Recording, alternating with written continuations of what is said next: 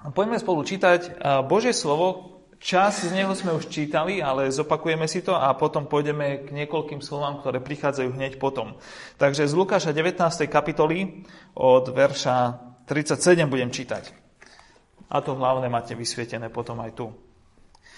Keď sa približoval k úpeťu Olivového vrchu, začal celý húf učeníkov silným hlasom radosne chváliť Boha za všetky veľké činy, ktoré videli a volali na Ježiša.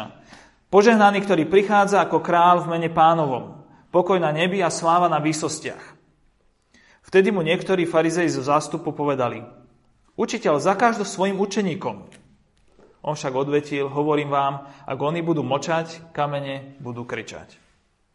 Keď sa už priblížil a uzrel mesto, zaplakal nad ním a povedal, keď by si aj ty aspoň v tento deň spoznalo, čo ti slúži na pokoj. Teraz je to však skryté pred tvojimi očami. Lebo prídu na teba dni, keď ťa tvoji nepriatelia oboženú valom, obklúčia ťa a zovru zo všetkých strán. Zrovnajú ťa zo zemou i tvoje deti v tebe. A nenechajú ti kameň na kameni, pretože si nepoznalo čas svojho navštívenia. Keď vošiel do chrámu Ježiš, začal vyháňať predavačov a povedal im, je napísané, môj dom bude domom modlitby a ste z neho urobili pele chlotrov. A deň čo deň učil v chráme. Veľkňazí, zákonníci a vodcovia ľudu sa ho usilovali zahubiť. Nevedeli však, čo robiť, lebo všetok ľud na ňom lipol pri počúvaní jeho slov. Bože, prosíme ťa o pomoc Tvojho ducha aj v tejto chvíli, tú pomoc, ktorú si slúbil, že Tvoj duch nás bude uvádzať do každej pravdy. A tak prosíme, aby aj teraz, keď sme čítali Tvoje slovo a budeme chvíľu na ním rozmýšľať, aby sme mohli byť svetkami toho, že Tvoj duch je živý a že to, čo si zjavilo sebe v Kristovi, aj v tejto udalosti, a zjavuješ aj o nás, aby nám mohlo byť zrejme, aby nám to mohlo byť na užitok. Amen. Dnešnú kázeň som nazval Boží plač. Lebo tu vidíme Ježiša ako plače. A v Evangeliach sú len dve zmienky o tom, že by Ježišovi vyhriakli slzy. A to je tu a ešte Druhý prípad je, keď zomrel jeho blízky priateľ Lazar. Keď muž plače, tak to vyvoláva otázky. Videl som plakať viacere z vás žien, ktoré sem chodíte. Niektoré pravidelne uh, majú takú tendenciu. A to vieme, že keď niektorí ľudia sa k nám chystajú, tak treba prichystať servítky na stôl, lebo ak sa budeme o niečom osobnom rozprávať, tak je možné, že proste uh, na, nadíde taká citlivá atmosféra, že proste servítky budú potrebné. Ale priznám sa, že chlapov asi okrem jedného som tuto medzi nami plakať zatiaľ ešte veľmi nevidel. Jednoducho my muži pláčeme menej. V našej kultúre sa to tak pestuje, že ako keby muži by plakať veľmi nemali, my máme byť silní, emocionálne silní, fyzicky silní, schopní potiahnuť, nepodliehať um, takým tým rôznym emóciám. Ale napriek tomu sú situácie, keď aj muži plačú a že vraj je to úplne OK. Ja sa priznám, že ja tiež občas sa mi stalo už, že som vyronil slzu, ale existujú napríklad na internete celé také zoznamy toho, kedy je dovolené mužom plakať. Ja som ich síce sem nedoniesol, ale zaujalo, zaujalo ma, že na tých zoznamoch je super takých vecí, napríklad, že môžeme plakať my muži vtedy, keď uh, nám zomrie niekto blízky, alebo keď nám zomrie pes, to bolo také prekvapujúce. Alebo že muži veľmi často plačú, keď vidia prvýkrát sono svojho prvého dieťaťa, alebo keď požiadajú svoju milú o ruku a ona povie áno, tak aj vtedy je dovolené proste byť precitnutý týto situáciou. No a je tam, a existuje aj zoznam filmov, pri ktorých aj my chlapi môžeme vyroniť slzou. Tak, tak neviem, či pri, pri, pri filme sa vám to stáva. Moje milé celkom pravidelne a ja zostávam jak kameň, ale sú filmy, ktoré aj mňa dokážu rozcítiť sem tam. Takže, ale aj my muži niekedy plačeme, ale nie je to vôbec bežné. A keď muž plače, tak to vyvoláva otázky. Ak sa pamätáte na to možno, ako ste boli dieťa a zažili ste nejakého chlapa plakať, tak asi ste mali otázky. Možno to bol váš otec, ktorý zaplakal. Možno to bolo niekto na verejnosti, kto zaplakal. Ja sa pamätám na situáciu, raz v cirkvi som bol a jeden chlap tam rozprával a on sa tam úplne rozplakal. Tak ako ja tu stojím, on sa tam úplne rozplakal. A mne sa to tiež raz stalo. A vyvoláva to otázky. A ja po tej nedeli, čo sa mi teraz stalo, som dostal otázky. Ale teraz sme v situácii, keď vidíme, že Ježiš zaplakal. Ježiš zaplakal. Sám Ježiš, inkarnovaný Boh, zaplakal. Prečo?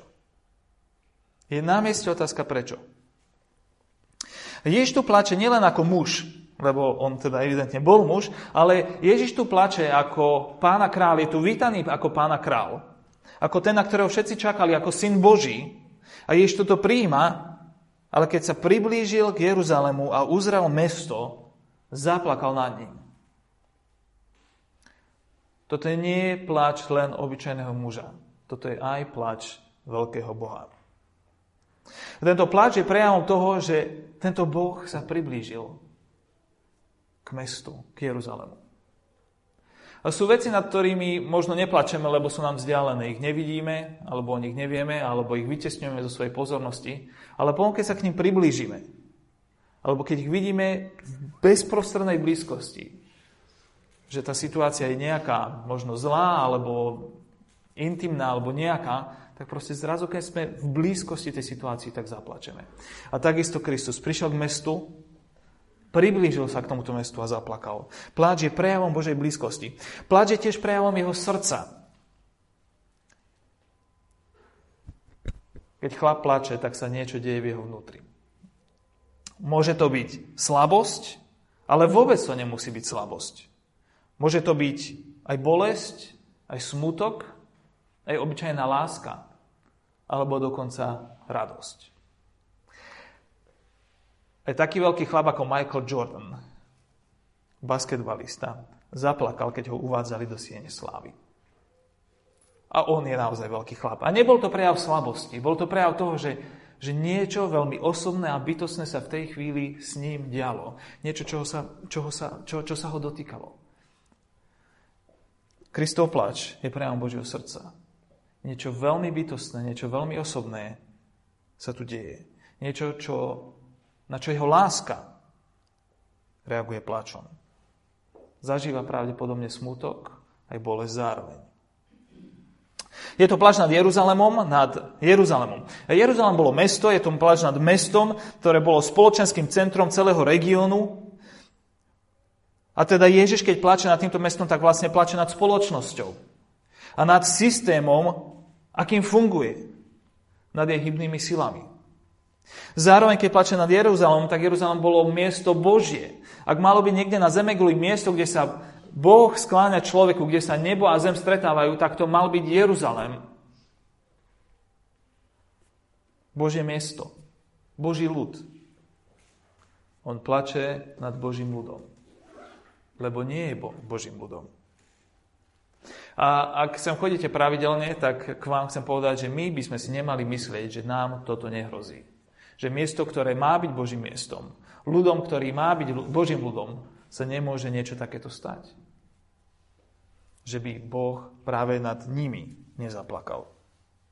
Ale plače tiež aj nad ľuďmi, nad jednotlivcami, ktorých tam bola hrba, ktorých tam vidí, ako žijú, ako bývajú, ako zakladajú oheň každé ráno, ako vyháňajú svoje ovce na pašu, ako si balia svoj batôštek a idú na trh, ako obchodujú počas dňa. Vidí život, ako sa hemží. Vidí jednotlivcov a plače. Mohli by sme očakávať, že keby išlo o slabého človeka, tak by jeho pláč bol prejavom zúfalstva alebo strachu. Mohli by sme očakávať, že ak by išlo o silného človeka, teraz v takom mužskom zmysle, takže by jeho Reakcia bola hnev či ohnivé burácanie, lebo vedel, že proste čo ho tam čaká. Ale on plače. Vidíme tu lásku, ktorá odmieta podľahnuť zúfalstvu. Vidíme tu ale lásku, ktorá tiež odmieta použiť alebo zneužiť silu a násilie. Lebo ním nie je možné dosiahnuť toho, čo Ježišovi naozaj ide. Vidíme tu lásku, ktorá chce, hľadá a očakáva dobrovoľnú reakciu druhej strany. ktorá bude túto lásku opetovať. No lenže to sa tu celkom nedeje. Takže od plaču sa presúvame k problému. A Ježiš hovorí, keď by si aj ty, Jeruzalém, aspoň v tento deň spoznalo, čo ti prináša pokoj. Teraz je to však skryté pred tvojimi očami. Jeruzalém, toto mesto, táto spoločnosť, títo jednotlivci nerozpoznávajú, čo im prináša pokoj. A slovo pokoj my tak používame ako, že mať pokoj a, a tak ďalej a oddychnúť si, ale pre Žida pokoj bolo v podstate mať sa dobre, mať blaho. A preto by sme túto vetu kľudne mohli parafrazovať tak, že nepoznajú, čo im prináša, čo má potenciál a čo im prináša dobrý život. A my všetci hľadáme dobrý život. Keď sa budeme mať dobre a všetci e, dokonca rozmýšľame aj o konkrétnych cestách, ako sa k dobrému životu dopracovať. My nakladáme na to veľké úsilie. Keď sme mladší, tak pracujeme, keď sme star- či študujeme, keď sme potom už trochu starší, tak začíname pracovať. Rozmýšľame, aké máme možnosti sa dopracovať k dobrému životu. Chceme spraviť správne rozhodnutia. Aj títo ľudia robili svoje rozhodnutia. Rozmýšľali o týchto veciach, ale napriek tomu nerozpoznávali, čo je to, čo naozaj má šancu priniesť dobrý život pre nich. Neviem, od čoho my očakávame, že nám donesie dobrý život. Ale Ježiš je zúfalý. Teda zúfalý nie v tom smysle, že by bol frustrovaný, ale smutne zúfalý z toho, že títo ľudia nevidia, čo im prináša pokoj. A vraví, keby aspoň dnes to tak bolo. Ježiš bol v Jeruzaleme veľakrát a neplakal. Ježiš chodil po celom Izraeli Niekoľko rokov rozprával ľuďom, robil zázraky, počúval ľudí. Mohlo by ľuďom byť zrejme, kým naozaj je. A tak má pocit, že aspoň dnes, keby vám to konečne došlo. Ale nedochádza im to. A vraví, je to skryté pred tvojimi očami. Skryté pred tvojimi očami.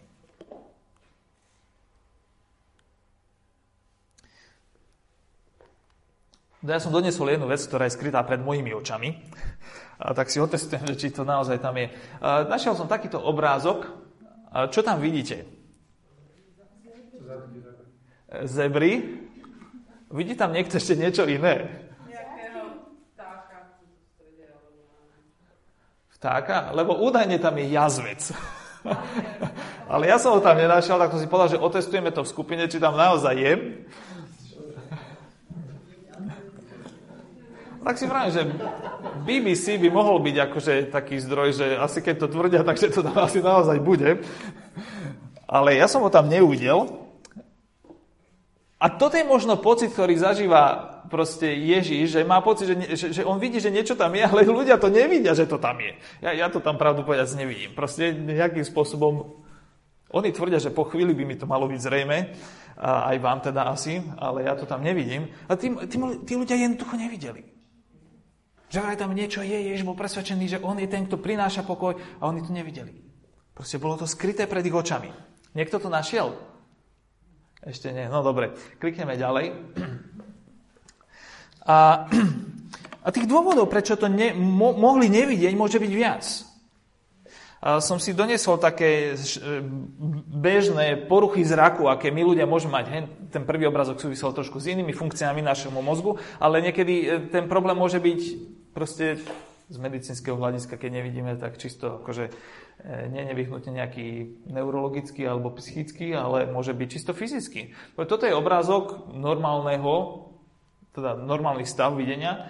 A tu som donesol zo pár takých obrazov, ktoré ukazujú, ako ľudia s jednotlivými očnými poruchami môžu vidieť veci. A keď máte očnú poruchu, tak je to problém. A to sme vynechali ďalekozrakosť a krátkozrakosť, ktorá je najbežnejší teda problém. Ale máme tu iné veci, ktoré vplyvajú na to, ako svet vidíme. Respektíve možno aj nevidíme. A keď Ježiš hovorí, že je to skryté pred vašimi očami, tak tým nehovorí len o našom fyzickom zraku, ale hovorí o tom, že existuje niečo ako vnútorný, duchovný zrak.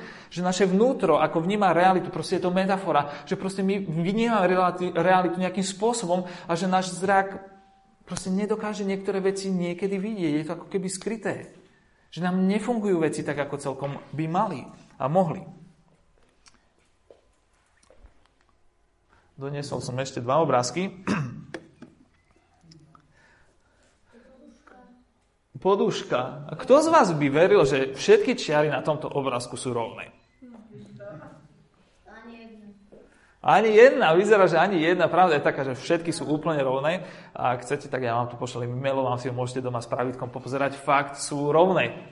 Ale náš mozog je proste tak nejakým spôsobom naprogramovaný, nastavený, že niektoré veci číta nejako, a pritom môžu byť trošku inak. A ešte to sa spýtam, že kto z vás čo vidí na tomto obrázku? Kde tam je starý detko? Starý detko, áno. Takže starý detko, zdá sa tam je, keď to zväčšíme, tak stále vidíte len starého detka? Či už aj... Je tam aj jazdec na koni. A dokonca tu je taká nejaká postava. Tuto ležiaca postava, tu má jazdec hlavu, koňa, lakeť. A toto je podstata nášho problému pri Kristovi. Všetci ho videli. Všetci ho videli ako múdreho, podnetného učiteľa, ale len niektorí v ňom videli aj niečo viac. Mesiáša, ktorý prináša pokoj, uzdravenie života. Dôsledky. Všetko sa zdalo byť v norme. Pre ľudí, ktorí žili v Jeruzaleme, samozrejme, život bol, aký bol, mal svoje tie nedostatky, aj požehnania, ale či niekto verí v Ježiša alebo nie, aký je v tom rozdiel? A aj dnes môžeme mať podobný pocit zo, života, že proste život je v norme, či už veríme v Krista, vidíme ho ako Božieho alebo nie, proste chodíme do tých istých potravín, kupujeme to isté jedlo, všetci máme doma podobný záchod, pri autách už to trošku vidno, že proste sú aj lepšie, aj horšie, ale proste život ide, proste choroba stretne aj jedného, aj druhého, Aký rozdiel? Lenže to, čo hovorí Kristus tu je, že to, že je skryté niečo pred očami týchto Jeruzalemčanov a možno do istej miery aj nám, má svoje súvislosti, má svoje dôsledky. A hovorí, že príde čas, keď Jeruzalem bude zrovnaný so zemou. Práve preto, že nerozpoznal v deň svojho navštívenia svojho spasiteľa, svojho záchrancu. Dvakrát tam hovorí raz lebo a potom pretože. Hovorí, teraz je to skryté pred tvojimi očami, lebo prídu na teba dní, keď tvoji nepriateľ obženú valavom obklúčia ťa a zovrú zo všetkých strán. Zrovnajú ťa zo zemou i tvoje deti v tebe a nenechajú ti kameň na kameni, pretože si nepoznalo čas svojho navštívenia. Je tam raz lebo a raz pretože, čo ukazuje, že je tu príčina súvislosť medzi týmito dvomi realitami. Medzi tým, že oni nevidia v Kristovi toho, kým Kristus naozaj je a medzi tým, čo katastrofálne sa stane neskôr. A ľudia, ktorí boli v Jeruzaleme na kvetnú nedelu a videli, ako Ježiš prichádza, vôbec nemali pocit, že proste tu je nejaký problém, keď proste ten Kristus, ho nevidíme. Dokonca ho všetci zabili. Zabili ho. Mesto ho zabilo. A povedali, jeho krv na nás a na naše deti. Aký problém? Veď žijeme ďalej, žije, život je normálny, všetko je v norme, na čo z toho robiť tragédiu, ale proste neviem čo. Proste zomrel ďalší človek. Každý deň niekto zomiera. Lenže Ježiš ukazuje, že tu je nejaká príčina súvislosť medzi tým, čo oni zažívajú, ako Krista vnímajú, a medzi tým, čo strašné sa im stane. O 40 rokov neskôr, v roku 70, prišiel Titus s rímskou armádou a Jeruzalém bol zrovnaný so zemou. Ježiš sa historicky ukazuje ako ten, ktorý má pravdu. Vtedy už všetci zaplakali. Teraz plače len Kristus, vtedy plačú už ostatní. Aj u nás to tak býva, že keď sa do, dohrnú problémy na nás, tak vtedy máme pocit, že je čas proste zaplakať alebo zúfať, alebo proste klaneme si otázky, čo nie je v poriadku. Pravda je taká, že to bolo už veľmi neskoro. To, čo sa udialo, malo svoj koreň. Vyrástlo to z niečoho, čo bolo zasiaté pred 40 rokmi. A to je to, že oni nerozpoznali Ježiša Krista. Nevideli Boha, akým naozaj je. A niečo rástlo, rástlo, rástlo, čo ich priviedlo do bodu, keď neboli schopní už ako spoločnosť obstáť. Takže problémom nie je to, že spadli ako mesto. Problémom bolo to, že odmietli Krista a to, že mesto spadlo a ich životy boli rozbité a ich deti pomreli, bolo len dôsledok. To je tak, ako keď máte výrozu. Tak to, že vám teče z nosa, to nie je samotný problém. Problém je, že máte vírus, ktorý spôsobuje komplikácie a to, že nám teče z, nosa, je symptóm ktorý áno, môžeme riešiť, ale v skutočnosti ten problém je niekde hlbšie. A to isté je s týmto. Ale prečo je to tak, že správne videnie Krista je tak kľúčové pre dobrý vývoj v našom živote a v našej spoločnosti? Ten dôvod je veľmi jednoduchý. Celý príbeh hovorí o tom, že na začiatku bolo všetko dobré a krásne, až kým človek sa nerozhodol vytiesnať zo svojho života Boha. Keď sa nerozhodol, že on nechce žiť s Bohom, že on chce žiť sám. A dôsledok bol ten, že sa ocitol mimo Božieho požehnania. Odstrihol kanál medzi sebou, človek odstrihol kanál medzi sebou a tým, od ktorého všetko mal. Medzi sebou a tým, ktorý mu všetko dával. Medzi ním a tým, ktorý ho každý deň živil, ktorý zabezpečoval funkčnosť jeho aj celej prírody. Proste funkcií, e, mechanizmov, ktoré okolo neho fungovali. A ocitol sa mimo tohto bytia, mimo stvoriteľa. Prišla kliatba, utrpenie, trápenie, choroby, nenávisť, obviňovanie jeden druhého, vražda. Potom prichádza Kristus, aby to, čo nám chýbalo, nám donesol naspäť. Kontakt s väčšným, so stvoriteľom. Ten, ktorého sme vytesnili zo svojho života, aby náš kontakt s ním mohol byť obnovený, aby sme mohli ako jednotlivci a ako spoločnosť byť uzdravení a nájsť pokoj, blaho, dobro. Samotní Židia, keď došlo k, k zničeniu Jeruzalema, to je pozoruhodné, hovoria, že, a teraz keď hovorím Židia, tak tým myslím Židov, ktorí nie sú kresťania, hovoria, že pravdepodobne to, to, teda oni to tak vnímajú, že to bol pravdepodobne trest za nenávisť, ktorá bola prítomná v národe.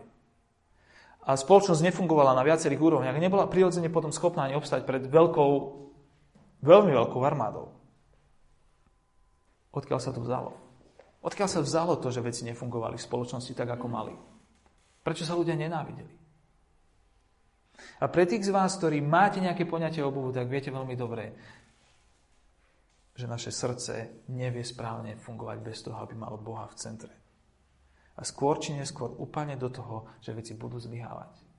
Že sa nás druhých ľudí začneme pozerať ako na horších. Ako na tých, ktorí nám kázia život.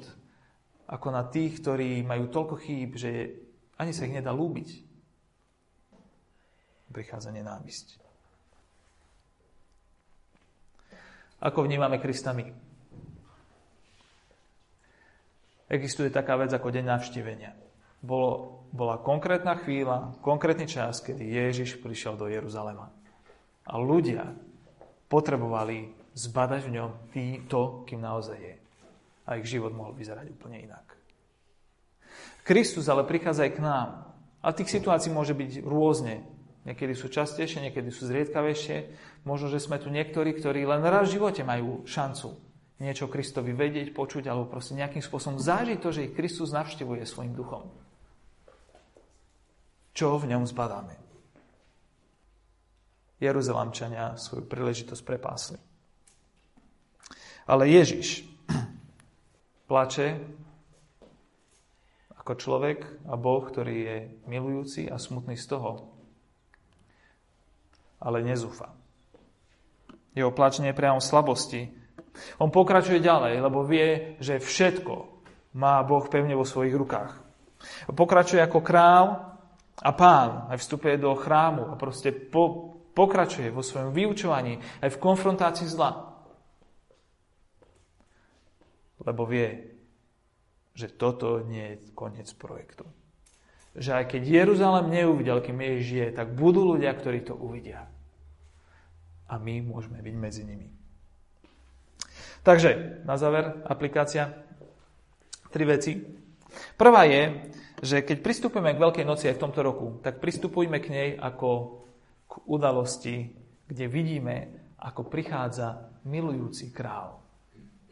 Milujúci král, ktorý neprichádza s mečom, armádou, ako prišiel Titus, aby si nás podmanil za tú cenu, že by nás zničil, ale ako král, ktorý prichádza so srdcom naplneným lásky a radšej zaplače, ako by nás mal zlikvidovať.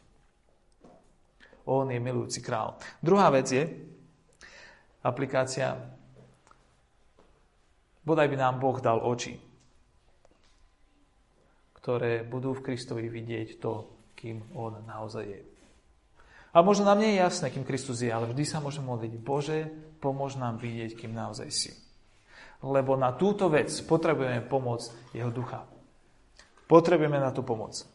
Možno aj my medzi tými zebrami raz nájdeme jazveca, ak na to nájdeme niekoho, kto nám v tom pomôže to tam vidieť. A Ježiš povedal, že Duch Svetý bude tým, ktorý nám bude pomáhať vidieť veci tak, ako naozaj sú. My môžeme prosiť o pomoc. A tretia vec, ak vidíme v Kristovi toho, kým On naozaj je, tak môže byť dnes našou modlitbou to, aby nám Boh dal srdce. Kristovo ktoré bude pohnuté tým, že iní ľudia a naša spoločnosť do veľkej miery nevidí v Kristovi toho, kým on naozaj je. Lebo dôsledky môžu byť hrozné. Modlíme sa. Ježiš, prosíme ťa o to, aby aj teraz, keď vstupujeme do obdobia Veľkej noci, vlastne už sme v ňom, aby sme mohli na novo viac a lepšie vidieť. Prosím, aby si otvoril naše oči. Aby sme mohli vidieť. A v tom, že budeme teba vidieť, aby sme mohli zažívať nové, krásne veci, ktoré ty prinášaš. Pokoj, o ktorom si tu hovoril, že prinášaš ty a jedine ty, aby sme mohli zažívať vo svojich životoch. Pane, aby sme ťa mohli ctiť. Nie preto, že sa to patrí, ale preto, že sa nedá inak. Lebo si toho hodný. Ďakujeme Ti, že si milujúci. A že kladeš svoj život preto, aby my sme mohli žiť. Že riešiš našu vinu a naše oddelenie od, od Teba, od našho stvoriteľa, aby sme znova mohli vstúpiť do raja. Amen.